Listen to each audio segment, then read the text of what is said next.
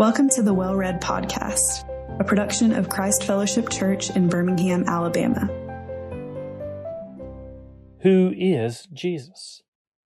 The Gospel of John answers that question at almost every turn, both by what Jesus does and by what Jesus says. In John 15, we have something of a climactic revelation of Jesus' identity in the seventh and final I am saying. He is, in the Gospel of John, the bread of life, the light of the world, the door, the good shepherd, the resurrection and the life, the way, the truth, and the life. And here, the vine. The vine picks up on an important Old Testament metaphor for Israel, the vineyard of God.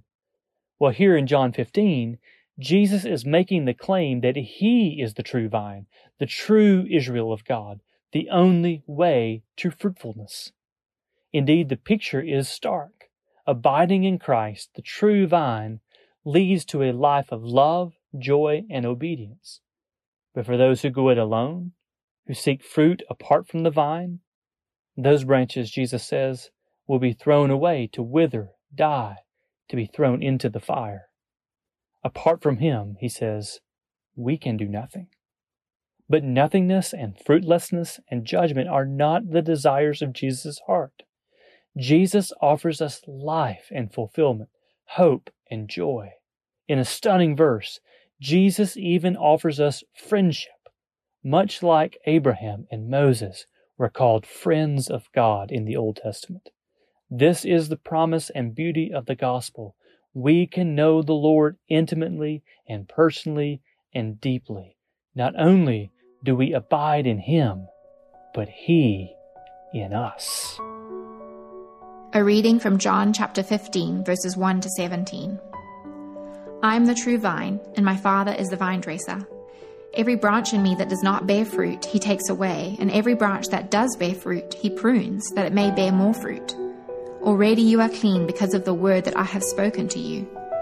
Abide in me, and I in you. As the branch cannot bear fruit by itself unless it abides in the vine, neither can you unless you abide in me. I am the vine, you are the branches. Whoever abides in me and I in him, he it is that bears much fruit, for apart from me you can do nothing. If anyone does not abide in me, he is thrown away like a branch and withers, and the branches are gathered, thrown into the fire, and burned. If you abide in me, and my words abide in you, ask whatever you wish, and it will be done for you.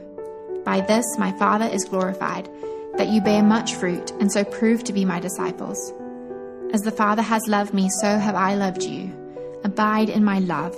If you keep my commandments, you will abide in my love, just as I have kept my Father's commandments and abide in his love. These things I have spoken to you, that my joy may be in you, and that your joy may be full. This is my commandment, that you love one another as I have loved you.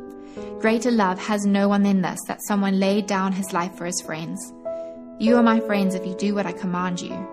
No longer do I call you servants, for the servant does not know what his master is doing, but I have called you friends, for all that I have heard from my Father I have made known to you. You did not choose me, but I chose you and appointed you that you should go and bear fruit and that your fruit should abide, so that whatever you ask the Father in my name, he may give it to you.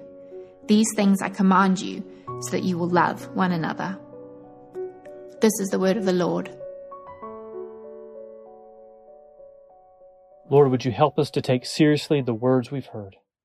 Would you give us clear understanding of our hearts and souls before you? Lord, we pray especially for those who are seeking life apart from Christ.